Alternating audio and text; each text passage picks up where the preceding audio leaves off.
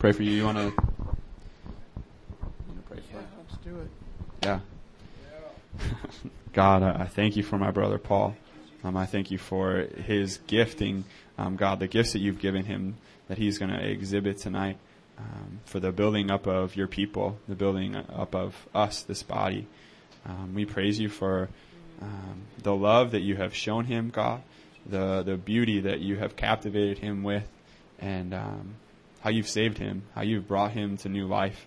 Um, God, his testimony is great. Um, it speaks to your mighty work, and so tonight we pray that um, the joy of his salvation would would overflow in him, God, as he as he brings your word, as he is privileged and honored and humbled to come before you and before us tonight to speak um, like an oracle of God. You say in your word that those that speak should speak as oracles of God, and so tonight, God, we believe that we believe that the words that Paul is going to speak are words directly from you. Um, Holy Spirit, we pray that you would attest um, to the to the words that you've put in this man, and that you would um, give us discernment to to hear you, God. Um, we pray that it be powerful tonight. Holy Spirit, come and anoint him right now, in Jesus' name. Thanks, everyone. Thanks, Brian. Amen. Well, I'm just going to take a couple minutes here just to focus on Jesus. It'll be good for me, good for the group. Um, as Paul said, my favorite thing about Christianity is Jesus, and hopefully it's yours too. So I'm just going to spend some time just, um, just fixing fixing my gaze on him and just praying. So Jesus, we just thank you. You are the way, you are the truth, and you are the life. We ask you today to show us your ways, God. You are the firstborn from the dead, the Alpha, the Omega the beginning and the end, Jesus. You are the uncreated God and the Word who became flesh. For in the beginning you were, Jesus. You were the Word, and you were with God, and you were God, and you became flesh, and you're full of grace, and you're full of truth. So, Jesus, we ask you tonight that you would show us your grace and show us your truth. Release it to our hearts, God. We ask you that you would pour out your Holy Spirit into our heart, into our hearts through the love of God. We, we thank you, Jesus, for the cross. We thank you that we're seated with Christ in heavenly places. So we ask you tonight, Jesus, for the spirit of wisdom and revelation and the knowledge of who you are, God. We want to know you, Jesus. We want to see you. As you took Isaiah and you took him up into the throne room and he said, I saw one seated on the throne. We ask you today, Jesus, that we would see you rightly. Just open up our eyes, God. We ask you for the grace of the Holy Spirit to open up our eyes that you would strengthen our inner man, that we would know the love of Christ which surpasses knowledge, the length, the width, the depth, and the height of your love, God. Father, we just, we're so grateful that we can come before you as children and cry, Abba. So do it tonight, God. We ask you to release healing. Just release the prophetic ministry into our hearts, God, that we would encourage one another Father, we ask you for the first commandment to become preeminent, that we would love you with all of our hearts, all of our soul, all of our might, all of our strength, Jesus, that we would love one another as we love ourselves. Jesus, do it today. We love you. We're so grateful for you. And in your precious name we pray. Amen. Amen.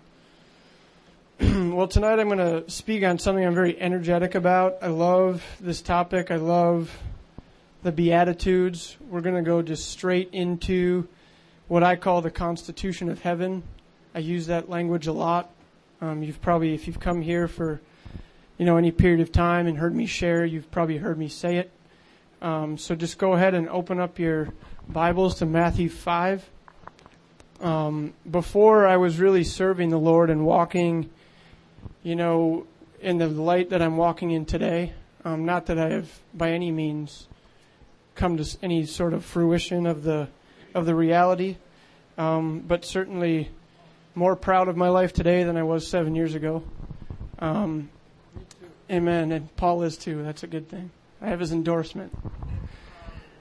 I heard this, the, what I call the greatest advice I've ever gotten. Um, and all this man told me was the lower, the go, lower you go, the more grace you get. Some of you maybe even received that same advice from, you know, a mentor from the same person I received it from. And it's true. I didn't understand it at the time. but I knew that what I was doing wasn't working, and the person who was telling me was in a much better situation than I was in. So I took his advice and ran with it, and I'll never let go of it. So that is what I want to talk about tonight. The Bible says God gives more grace to the humble, but he looks at the proud from afar. I am terrified at the reality of God looking at me from afar. I don't want to live in a lifestyle that causes God to do that. So tonight I just want to focus on um, Matthew 5 5. It's probably a scripture we're all familiar with. Um, we've read it many, maybe many times. Maybe you've memorized it in Sunday school. Um, tonight I really want to unpack it. It's one short promise from the Lord. And this is Jesus, the King of Kings in the flesh, on the Sermon of the Mount, going before the apostles and the disciples and the people of the age that he walked on the earth with. And um, you know, it's intense. You know, Jesus in the flesh, he was here a few short years, and the words he chose to speak, I want to pay immense attention to. And here is just one short phrase. He says, Blessed are the meek, for they shall inherit the earth. So I'm just going to spend some time defining meekness. What is meekness? Meekness is power under control. It is restraint of power for the accomplishment of a higher cause. Um, it's not to be confused with weakness. Weakness is the absence of strength and power and a complete lack of options. Meekness is possessing power yet refraining from using it. So Jesus here is declaring a promise. He's saying, Blessed are the meek, for they shall inherit the earth. He gives a godly promise from the uncreated mouth of Jesus. And he says, in meek, if we go a little bit further, it's pertinent to not being overly impressed with one's sense of self importance. Some synonyms are gentle, humble, considerate, unassuming, and gentle in the face of wrath. So the word, I like to do word counts. This word is actually only used four times in Scripture.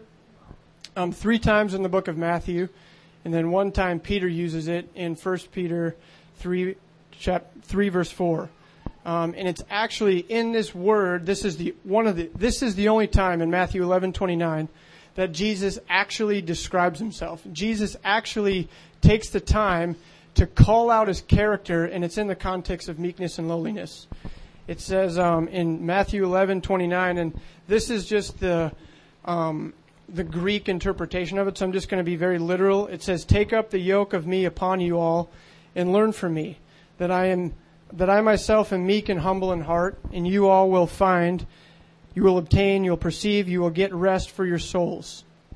So Jesus explains to us that the rest, the human condition of rest actually comes in the context of taking up his humility.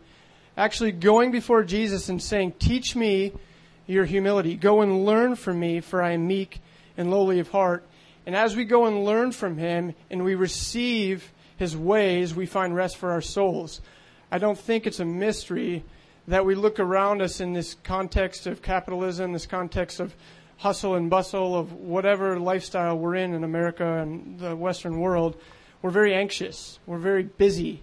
We struggle to dial down and quiet our souls before the Lord, like psalmist, like Psalm, the Psalm of David tells us to. I went before the Lord and quieted my soul. So Jesus gives us a mystery into his heart. He says, if you come before me and actually take this yoke, and actually learn from me, you'll find rest. There's rest in this place. And so he says earlier in Matthew 5 5, blessed, and that word actually means happy. The word blessed literally means you will be happy if you are meek. And so the Beatitudes, we read that word, it's a Latin word. It says, it simply means a state of supreme happiness, blessedness, exalted happiness, utmost bliss, facility of the highest cause.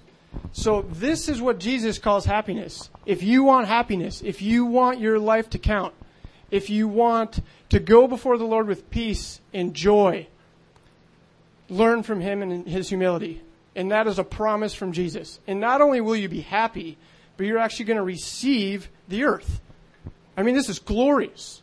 To go before Jesus and say, okay, I want to be happy um, and not only are you going to make me happy, but you're actually going to give me the um, give me the earth. If I do this, you are going to hand me the keys to the earth. And it says in Matthew 16 that if you what you bind on earth will be bound in heaven, what you bound in heaven will be bound on earth. And it comes through the knowledge of the God, the knowledge of Jesus, and that's what he promises Peter. He says, Peter, you did not receive these words from from man, but you received them from my Father. And blessed are you, Simon Peter, Simon of Barjona. So, this is what I want to focus on tonight. I want to focus on what it looks like to be meek, what it looks like to learn from Jesus in this way, why Jesus used this only explanation to describe his character, saying, I am meek and I am humble in heart, and you will find rest if you seek this reality of who I am. So, part of understanding Jesus' meekness is getting a correct reality of Jesus as all powerful. So we don't readily identify with Jesus as all powerful as easily as we identify with the Father as all powerful couple reasons. Jesus is a man. Um, the Father did not become a man. That is Jesus' reality, Son of Man, Son of God. Um, so it's easier for us to relate to Jesus as the humble servant. Um, but Scripture tells us very clearly that Jesus is exactly like the Father. He upholds the earth and all of the universe with the word of his power, and he owns everything. Um, and it's not an accident that in 11, Matthew 11, 20, 11, 27, before Jesus declares who he is in meekness and lowliness, he says, All things have been handed over to me by my Father. So Jesus unpacks this really strange dichotomy, just two things that seem like polar opposites, but he handles them perfectly. And he says, One, all things have been handed over to me by my Father, yet I am meek and lowly in heart and so that is so intense that Jesus, this all powerful, uncreated, in the beginning God, Genesis 1, you know, the Word of God becomes flesh. He says, Come and learn from me. Just come to me. And you'll find rest for your souls. So Jesus, He's just glorious. He owns everything. He's so peaceful and He's so just full of immense glory.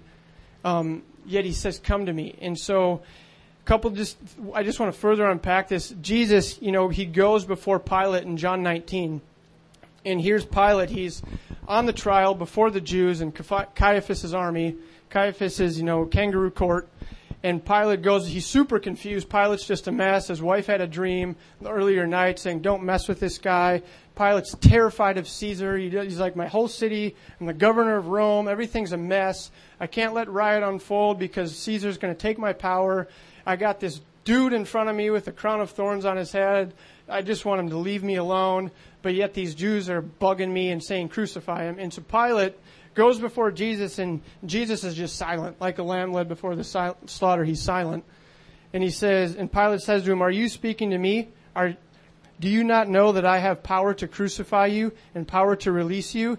And here's Jesus just beautiful. He says, You could have no power at all against me unless it be given to you from above. So here's Jesus, the uncreated God, fully knowing everything he's about to do, and he says, You can do nothing to me unless I let you do it. So Jesus submits himself to Pilate.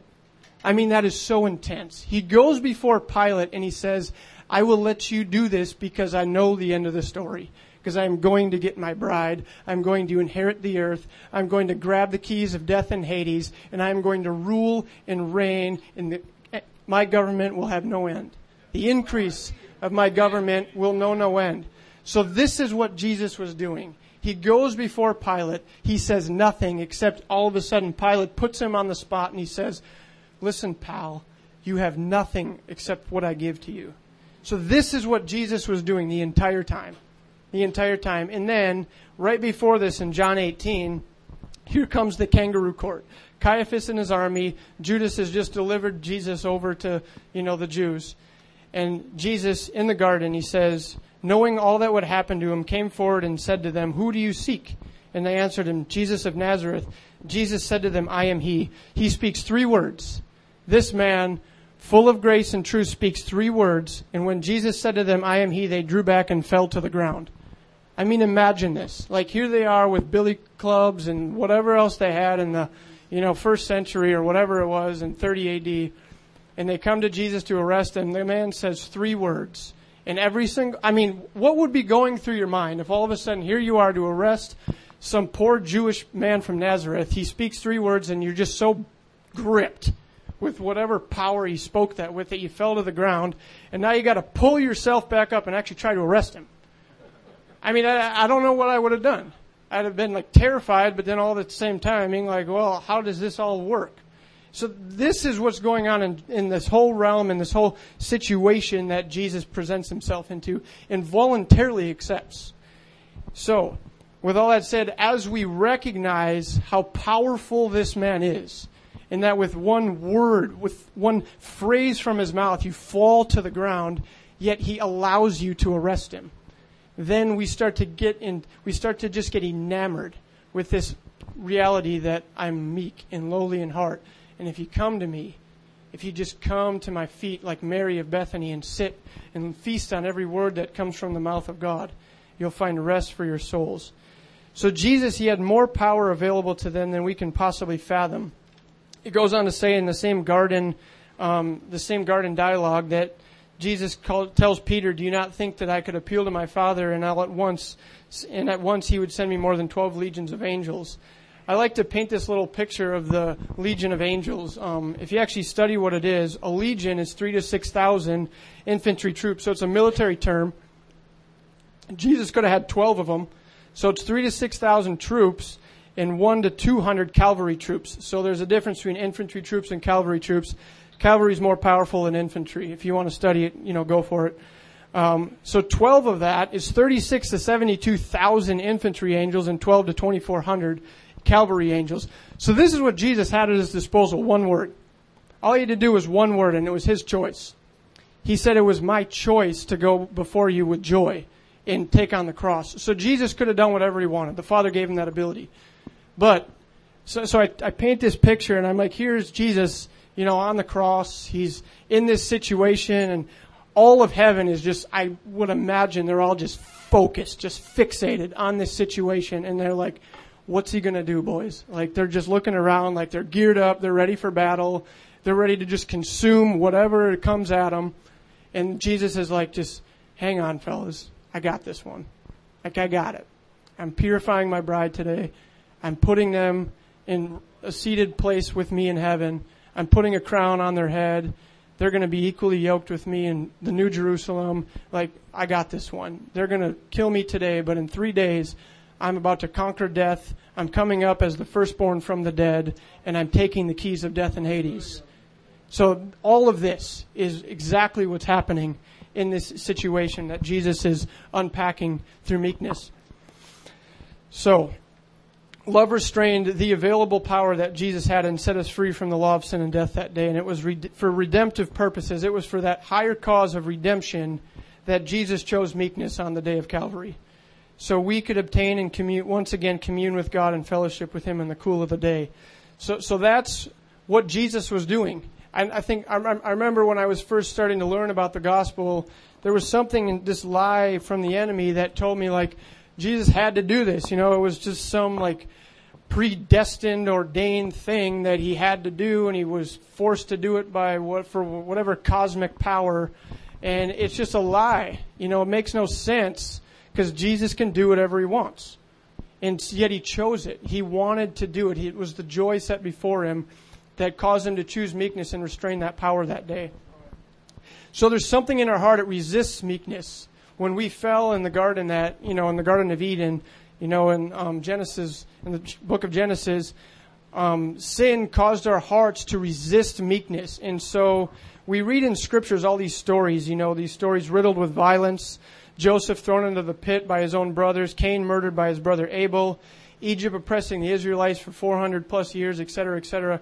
We read these stories and something in us resists that these things even happen today just because one, we maybe don't want to believe it. Two, we're, you know, just desensitized by whatever. Um, and so that also is just something that we need to like change our paradigm shift because in this nation, um, 50 million babies have been aborted since 1973. And that violence is going to have an answer for it. God is going to redeem those precious babies one day. And so we are guilty as more today as much as we were back in the years. So there's something in us that wants to resist the reality that God wants us to be meek, but we don't want to be. So the violence of humanity has filled the whole earth, and it did so in the last in the days of old, and it's doing so today. It did so so much in the days of old that Jesus wiped out the whole earth. He just wiped it out and he started afresh and he says, Man will not strive against me forever. He limited our years to 120. That wasn't always the case. He did it because, you know, he was tired of striving with man, his precious bride. So as the violence and the wickedness of man heaps up, it um it forces us to make a choice. We have to either choose that way or choose meekness. And this is the great advice I was given. The lower you go, the more grace you get. And so, um, just one more scripture on that. Jeremiah 17:9. It says, "The heart is deceitful above all things and desperately sick. Who can understand it?" So, so this is the heart we have, and Jesus wants to give us a new heart. He wants to give us a fresh heart of flesh, like it says in the book of Ezekiel. So when God, and here's the other great thing about um, just the human condition, we desire greatness. So going back to being great in the eyes of the Lord. Um, our hearts naturally desire greatness. So this is part of the other thing about resisting meekness. Um, we resist it in such a way that we strive to get power through impure motives, whether it's making money, being really athletic, um, political power, et cetera, et cetera. This is kind of the ways of the human heart that says, oh, if I do this, I'll be considered great. But Jesus presents us with a totally different paradigm. And he says, happy and blessed are the meek, for they shall inherit the kingdom of the earth. So Jesus doesn't just give the kingdom of the earth to people who don't, you know, people who can't handle it. I don't want to say don't deserve it because we don't deserve it. Um, but the point is, Jesus doesn't just give the keys and the deed of the earth to people who don't know how to harbor that kind of responsibility. So Jesus presents us with an entirely different system, an entirely different constitution and government in ways and he says, I want to introduce you to an entire different reality of greatness. And you see this in Mark 10 because the disciples struggled with this one thing. Not one thing, but you see, you see it a lot. One of the main things they struggled with was who's going to be the greatest. Who's the greatest? They were always arguing with each other. Some miracle would happen, some issue would go on, and they'd just argue and they'd fight and they'd fluster. So if the greatest apostles and the greatest evangelists of their age struggled with this, and the primary writers of the New Testament struggled with this th- this issue of greatness, it's only natural that you and I are also going to struggle with this. So we see this great dialogue in Matthew, t- Mark 10. And so when the ten heard it, they began to be greatly displeased with James and John. But Jesus called them to himself and said, You know that those who are considered rulers over the Gentile lord it over them, and their great ones exercise authority over them. Yet it shall not be so among you. But whoever desires to become great among you shall be your servant, and whoever of you desires to be first shall be the slave of all. For even the Son of Man did not come to be served, but to serve and to give his life as a ransom. So Jesus again unpacks this reality of what he's like, of his character, and he says, I didn't come to be served. I came to lay my life down for you. I came to pick up the towel and wash your feet and make you look like me. And I came so that I could give my life as a ransom for you. And then Jesus introduces this wonderful, I'm so grateful for this in Matthew 18. He says it's easy enough for a child. And he says, the greatest in the kingdom of heaven is likened unto a little child. And he sets the little child in front of them and says, Surely I say to you, unless you are converted and become like a little child, you will by no means enter the kingdom of heaven. So this is what it looks like to inherit the kingdom of the earth and enter into the kingdom of heaven, to take on meekness, to take on lowliness, and become and converted into a little child. And, and I, I got ruined by this this morning. I was riding the bus to work and I was going through the message notes and I was just meditating on these two passages, Mark 10 and Matthew 18. And um, it just dawned on me that Jesus actually did this. That Jesus didn't just tell us to do it, He actually gave us an example of it because in Isaiah 9, it says, Unto us a child is born and a son is given. So I just want you to just pause for one second, just try to empty your mind. And in Matthew 18, Jesus tells us, unless you are converted and become like a little child. And then Jesus actually did it. I mean, he actually became a child. And he took on flesh and he became the greatest in the kingdom of heaven. I mean, that is so profound and so mind boggling that Jesus didn't just command it to us, but he actually did it. He actually said, Father, I want to be a man. I want to be a human. And I want to go and walk with them and talk with them and spend time with them.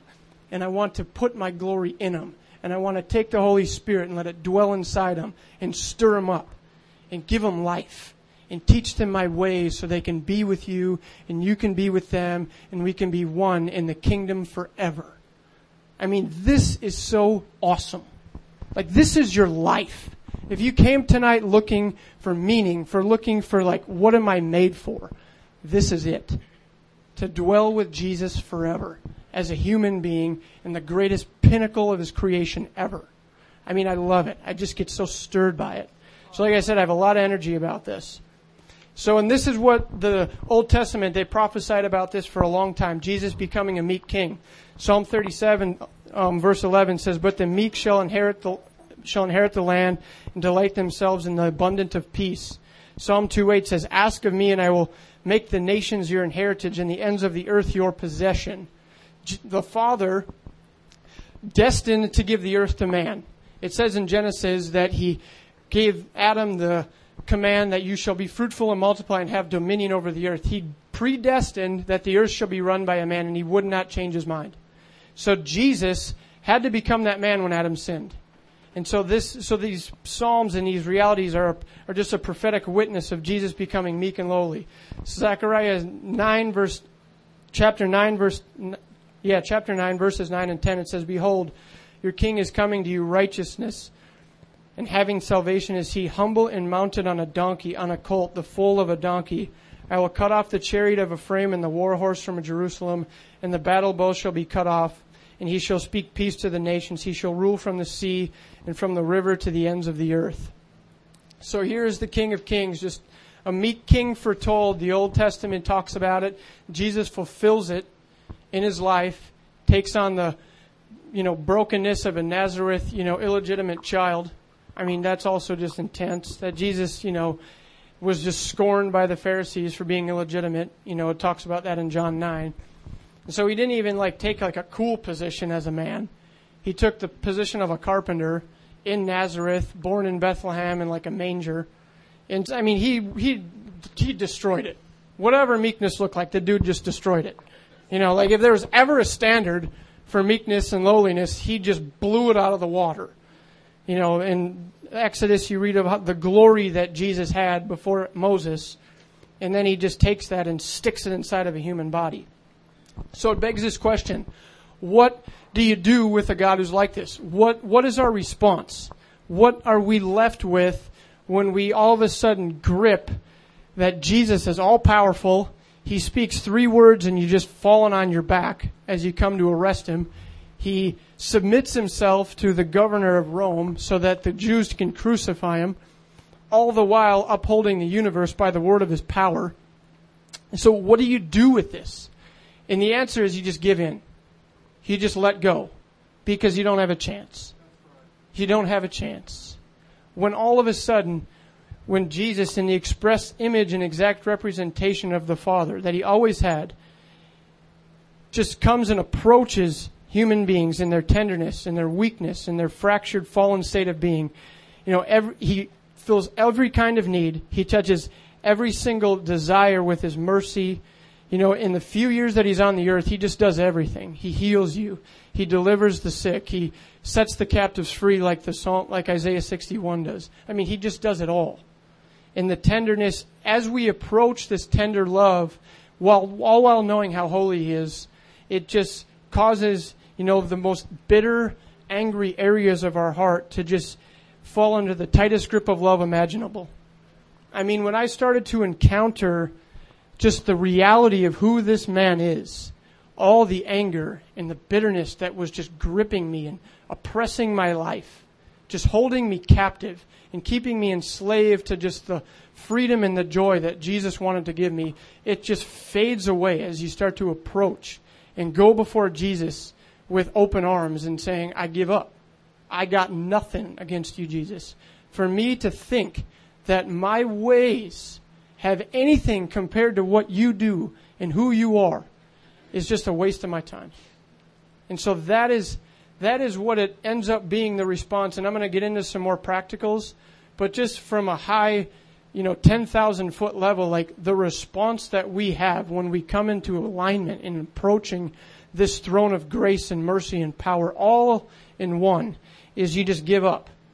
And it's why love never fails. And that's why what Paul was talking about in 1 Corinthians 13 is that love is patient and kind and it doesn't envy and it doesn't boast and he's not arrogant. And I mean, God is love. So he's talking about Jesus. He's saying he does not insist in his own ways. He's not irritable. He doesn't resent you. He does not rejoice in wrongdoing. He's not, he doesn't, he, but he rejoices with truth and he bears all things. He believes in all things, hopes in all things, endures all things, and he never ends. I mean, this is who he is. This is Jesus. He's just so beautiful. He's so glorious. So this is what he was talking about. He's just saying, come to me. Just come to me. Just pick up your cross, set down your ways, pick up my ways, and you'll find rest for your souls. So if you're here tonight and your heart is anxious and your mind is busy and your life is just all over the place, one, you're not alone. Every one of us has been there or is there. Two, there's hope. And his name is Jesus. So I just want to get back to, just want to close here with this last point. Just some practical application. And um, we see this in Scripture a lot. In I'm just going to highlight two epistles um, as we get into this. But I just want to, again, before we move into that, just redefine meekness. Again, it's not being overly impressed with one's sense of self importance. It's being gentle and humble, considerate, unassuming, and gentle in the face of wrath. So we see that in Jesus. Um, and we see, and this, I'm going to get back to the last time this is used in Scripture, this word. We, we, we know it's used three times in Matthew. The only other time is in 1 Peter 3 4. So I just want to highlight that a little bit, just highlight the context that Peter is talking about before he uses this word, because it's important. It's important to have context and understand what Peter's talking about before he gets into it. Um, in 1 Peter 3 5, I'll start in 1 Peter 3 1. He's talking about relationships with husbands and wives. And he says, Wives, do not let your adornment be merely outward, rather, let it be hidden, let it be the hidden person of the heart with the incorruptible beauty of a gentle and quiet spirit, which is very precious in the sight of the Lord. So that's where he uses the word meek, quiet spirit. It's the same word. It's translated quiet here in 1 Peter 3, whereas it's translated meek in the, in the Gospel of Matthew. So this is what Peter's talking about. He's talking about it in the same context as a marital relationship. He's saying, go with quietness before the Lord, with a quiet spirit before your husband. And, you know, I think it's pretty clear in Scripture that um, our relationship with our spouses, you know, in, a, in an emotional perspective, is to be likened unto our relationship with Jesus. Um, so, as we are the bride of Christ, and I don't want to get into all the ethereal sensuality of that, it's too complicated, but just realize like you are equally yoked to Jesus. That's all you need to understand. So as wives submit to their husbands with a quiet spirit, that's just exactly how the Lord wants us to submit to him. And he act, Peter actually addresses husbands in the very next part. He says, Husbands, likewise dwell with them with understanding, giving honor to your wife as to the weaker vessel and as being heirs together of the grace of life, that your prayers may not be hindered. So Peter unfolds this wonderful picture of marriage in the context of the same reality of our relationship with the Lord. Simply saying that, you know, as we, if, as we address the Lord with pride and with arrogance and with entitlement and with this victim reality that if only this or if I deserve this or whatever the fill in the blank may be, your prayers are hindered. I mean, it's hard for you to communicate with the Lord, and it's the same reality that He looks on the far from the proud. He looks on the proud from afar, but He gives more grace to the humble. So we see this as what Peter unfolds in 1 Peter 3. He says, Your prayers are actually hindered when you don't go before the Lord with humility. And so, lastly, so the scripture, so what I wanted to kind of highlight was um, what we see all throughout the epistles is in the early chapters, they lay these vast realities Like Ephesians is a perfect example. Ephesians 1, 2, and 3, chapters 1, 2, and 3, are super intense. I mean, Paul's outlining some pretty lofty things. Like, you know, Jesus, our, Jesus, uh, we're Jesus' inheritance in chapter 1. You know, like, we ask you that you have the spirit of wisdom and revelation and the knowledge of Christ, that you would know what the surpassing value of you being the inheritance of Christ is. I mean, I'm totally paraphrasing this. And then in chapter 2, he says you're seated with Christ in heavenly places. I mean, just super intense.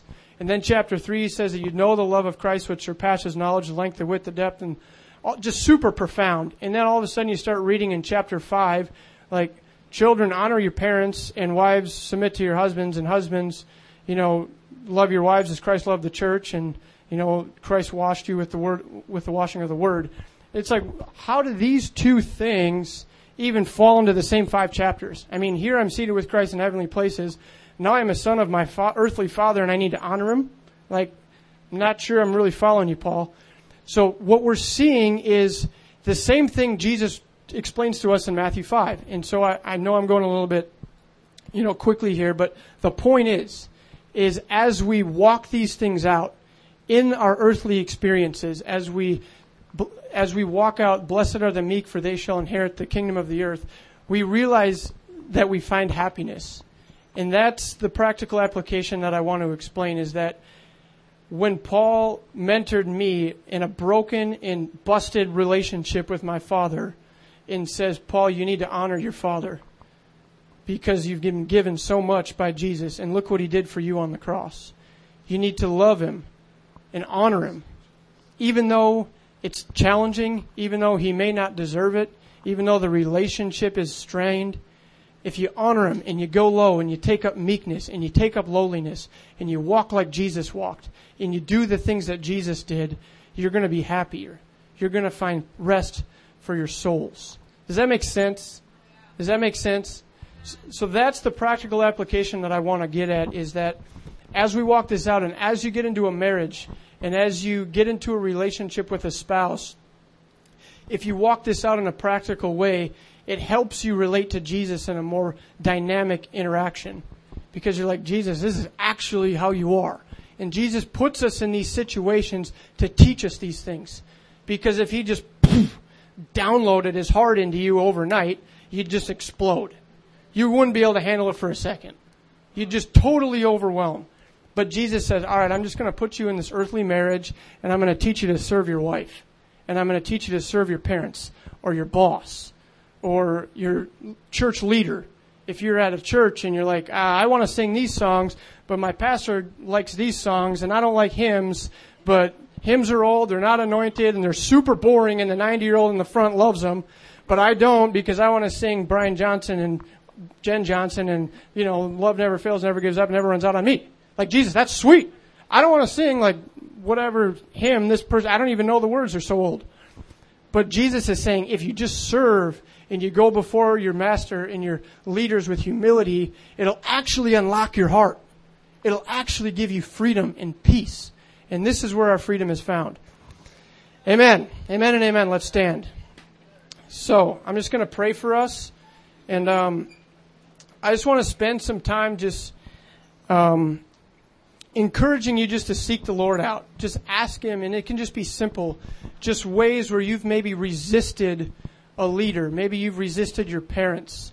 Maybe you've resisted, um, you know, your spouse in a way, and you know she's right, you know he's right, and it's just that, you know, that wick, that human heart is wicked above all things. It's just, ah, I don't want to do it, Lord. I want to cling to my rights.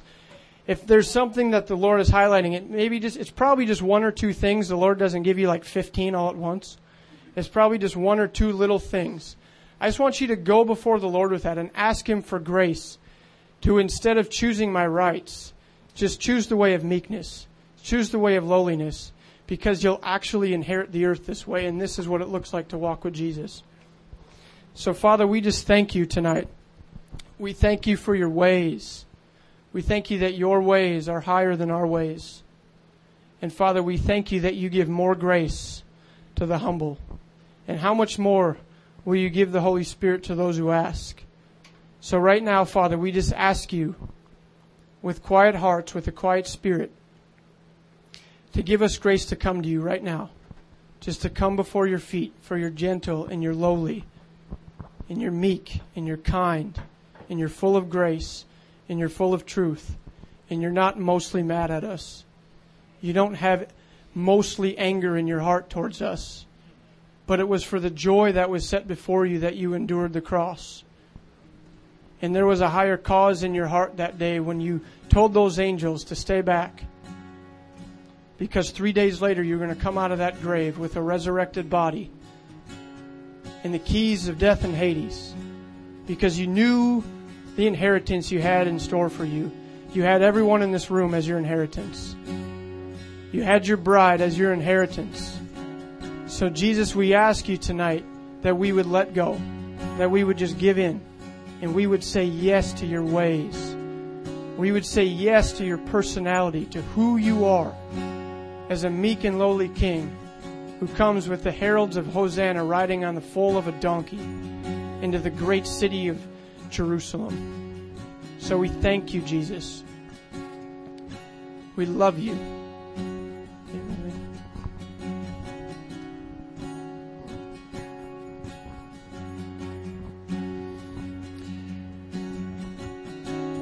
When Jesus came preaching, he said, Repent, for the kingdom of heaven is at hand. As the Lord is coming close to you now, there's an area that we want to say, I'm sorry, God. This isn't the way I've lived. I didn't live like Jesus. So pick an area and just in your own heart now say, I'm sorry. It may be related to your parents, maybe related to the workplace or to friends where you have not humbled yourself. Find an area or two and just say, Jesus, I want your rule to be in my life. And I don't want to be so foolish that I would be proud and resist you. So humble yourself now in your heart and say, Lord Jesus, forgive me. Maybe with a spouse if you're married, maybe with parents, maybe a teacher, a pastor, somebody that you've hardened, and you feel you have rights to do that. And you're claiming that. Like Paul said, we just give that up. We just want to surrender tonight. We don't want to be fighting. We want to give in.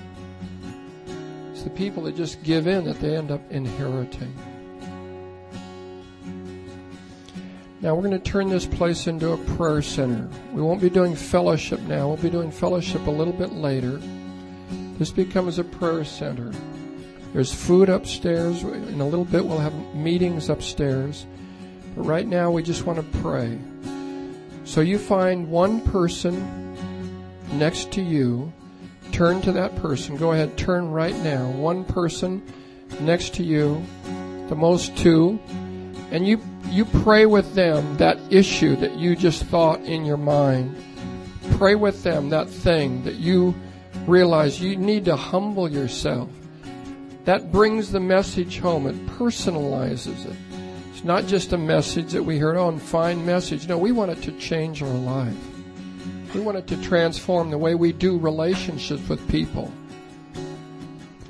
That kind of person that responds to the word in that way is going to inherit the earth. Everything will belong to them. Okay, go ahead. Turn right now.